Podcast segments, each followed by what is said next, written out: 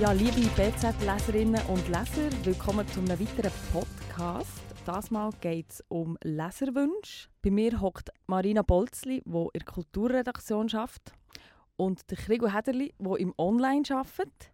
Und die zwei haben ein Projekt unter ihren Fittichen zusammen mit dem Franzi Zog.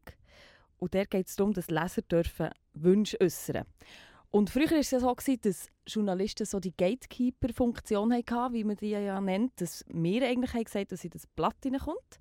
Und diese Funktion ist auch ein bisschen verloren gegangen mit, mit Social Media, das wissen wir ja alle. Der dreht jetzt den Spieß um und fragt bei der Leserschaft nach, über was wir sollen schreiben. Warum?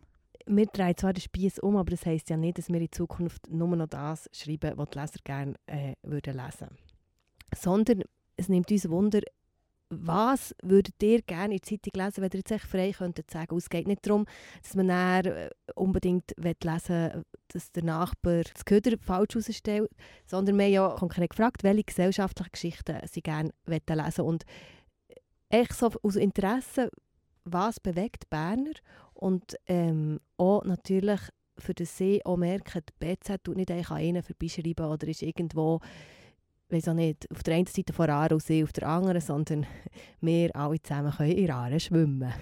Genau, ich finde es noch ein guter Punkt. Oder? Wir, machen ja, oder wir wollen Zeitung machen für unsere Leserinnen und Leser und äh, nicht primär für uns. Und wir hocken hier in den verschiedensten Ressorts jeden Tag zusammen und äh, besprechen Themen, die man umsetzen könnte.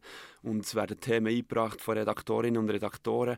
Aber uns hat auch mal Wunder genommen, wenn jetzt wirklich unsere Leserinnen und Leser mal könnten bestimmen oder uns mal ein bisschen befehlen könnten, schreibt mal über das, mal das nachher recherchieren. Was wären die Themen, die den Leuten unter den, unter den Nägeln brennen? Was, was interessiert die? Was können wir, können wir für, für sie schreiben? So. Und das war, glaube ich, die Ausgangslage des Projekts. Was sind für Reaktionen gekommen? Also von den Leserinnen und Lesern sind sehr positive Reaktionen gekommen. Also nicht in dem Sinn, dass sie jetzt sich eine super Idee, sondern dass sie wirklich ähm, Themen eingebracht Also es sind über 80 Vorschläge gekommen und ich würde jetzt mal sagen, dass wirklich die meisten, die allermeisten brauchbar waren. Also es ist nicht so, dass dann einfach nur das Provokante kommt und ja, wir sollen doch äh, wir sollen mal schreiben, wie schlecht die Velofahrer ist über bei allen Ampeln durchfahren oder weiß auch nicht, man soll die Schuhe zutun. Es ist wirklich sind äh, wirklich fundierte Vorschläge gekommen, oder die Leute haben sich Sachen überlegt. Zum Teil sind noch Sa sind Sachen passiert gewesen, ihnen selber oder Bekannten, wo sie wollen wissen, ja, ist das normal? Oder es hat auch brisante Sachen gehabt, das haben wir nicht ins Voting genommen. Also es ist wirklich äh, eigentlich sehr eindrücklich, wie viel da kommt, wenn man mal fragt. Vielleicht, weil das auch ein bisschen verloren gegangen ist. Früher haben wir vielleicht noch eher mal auf die Redaktion angerufen, also ich stelle mir das so vor, und hat irgendeine Geschichte gehabt, oder hat es noch mehr die Lokalkorrespondenten in jedem Ort gegeben, die die Geschichte kennt. Und durch das, dass wir halt gleich auch alle in Bern hocken und unsere Leser und Leserinnen in der ganzen Region sind, ist vielleicht der direkte Kontakt verloren gegangen und das könnte jetzt ein bisschen weit wieder herstellen.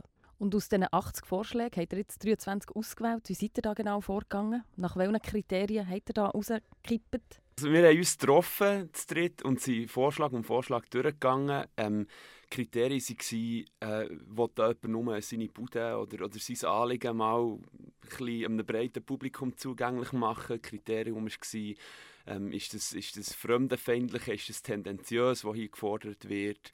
Ähm, aber natürlich auch, ist es überhaupt umsetzbar. Also Sachen, wo, wo irgendwo im Ausland man müssen hergehen zum Recherchieren, ähm, sind nicht in Frage gekommen. Oder Sachen, die einfach aus anderen Gründen nicht oder nur sehr schwierig umsetzbar sind, sind beim Voting rausgeflogen. Und es hat natürlich auch Vorschläge gegeben, wo wir, also sehr aktuelle Vorschläge, die wir aber ohnehin darüber berichten. Und die haben wir logischerweise auch nicht genommen.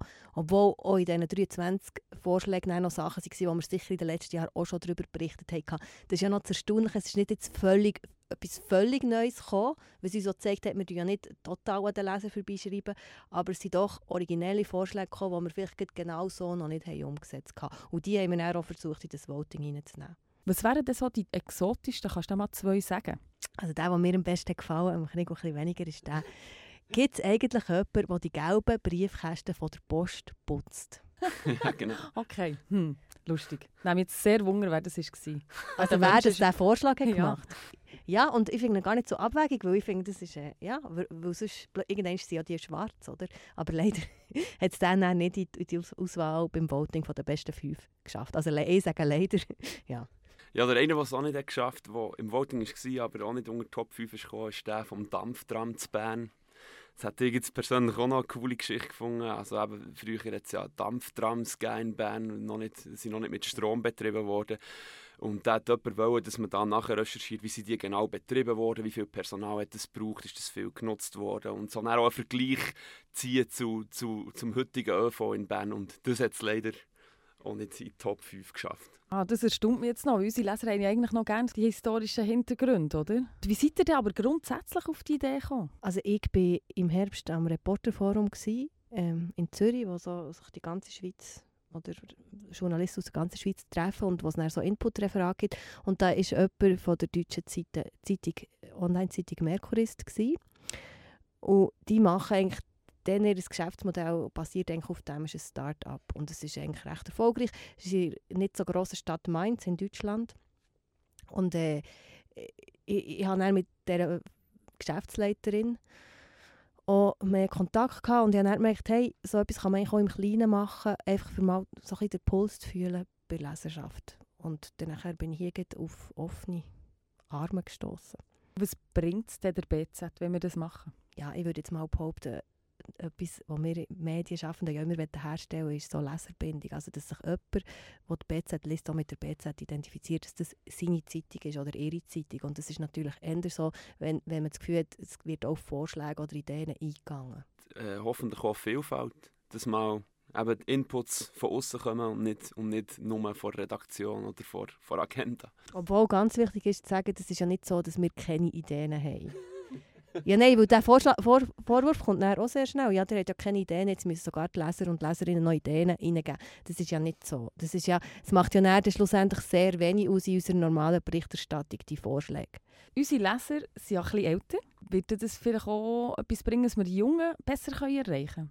Habt ihr jetzt gesehen, wie alte Leute sind, die, eine Idee haben, eingeben? Leider nicht. Wir wissen, zumindest bei denen, die einen Themenvorschlag haben gegeben wissen wir, wo sie wohnen und was ihre Handynummer ist und so, weil wir sie, dass wir sie auch kontaktieren können. Aber das Alter, das haben wir nicht abgefragt, also das wissen wir nicht. Wir haben ganz bewusst nur ein Online-Formular gemacht, wo man hat seine, seinen Vorschlag können einreichen konnte. Und das hat es natürlich haben es auch nur Leute können machen, die auch bereit waren, so ein Online-Formular auszufüllen.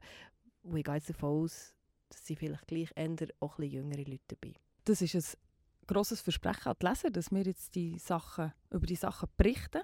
Bis wann werden wir das machen? Bis wann ist immer ein bisschen heikel zu sagen, aber ab jetzt, ab Januar. Also wir haben, und das haben wir jetzt noch nicht gesagt, von diesen 23 Geschichten oder Vorschlägen, die sie waren, haben wir dann die fünf ausgewählt, die am meisten Stimmen hatten. Es haben knapp 800 Leute oder 800 äh, Stimmen gegeben. Das hat jemand natürlich auch mehrmals können, das haben wir nicht können kontrollieren abstimmen. Ähm, hat die Siegergeschichte sozusagen hat 236 Stimmen gehabt. Und dort ist es darum gegangen, dass die Stadt Bern über ein Baumschutzgesetz verfügt und was das genau bedeutet. Und ähm, ich selber werde ähm, beim, beim Baumexpert von Stadt Bern ähm, ihm über die Schulter schauen, einen halben Tag, und ihn löchern mit Fragen. Und das mache ich schon ziemlich Anfang Jänner, so dass sicher diese Geschichte im Januar schon wird in der Berner Zeitung zu lesen sein. Dürfen wir die anderen vier auch schon verraten, was sie geschafft Ja, unbedingt. Also eben, die Geschichte, die ich noch spannend finde, ist, ähm, geht so ein bisschen um Fake News und inwiefern dass man uns klassischen Medien überhaupt noch trauen kann ähm, und warum. Und ähm, das wird hier auf eine spannende Art und Weise umgesetzt. Gibt es auch schon einen Ansatz, oder? Da haben wir auch schon einen Ansatz. Und zwar ähm, läuft im Moment im Stadthaus Lenzburg die Ausstellung Fake News. Wir haben vor, dorthin zu gehen mit der Schulklasse und die Ausstellung mit ihnen anzuschauen und auch mit ihnen einen Workshop zu machen. Also es sind mal zwei. Was sind die drei weiteren denn noch?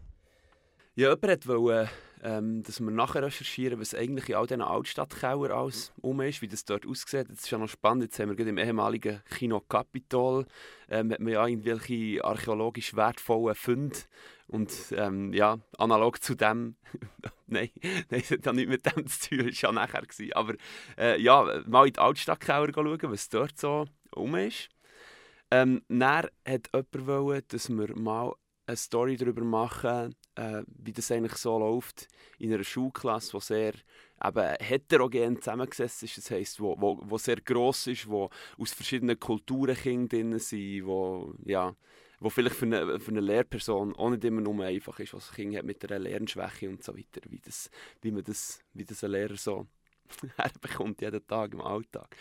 Und das Letzte war eine Geschichte über die Kirchenorgeln hier, im, also irgendwo im Kanton Bern. Aber einfach die Kirchenorgeln waren offenbar äh, genug interessant, gewesen, für dass sie die Top 5 haben geschafft Also sie waren zweit. Also sie, das ist wirklich eine Geschichte, wo, und das war ja nicht das Erstaunliche, gewesen, dass, äh, dass eigentlich nicht unbedingt die von diesen 23 Geschichten haben so gedacht, ah, das wird sicher gewollt und so.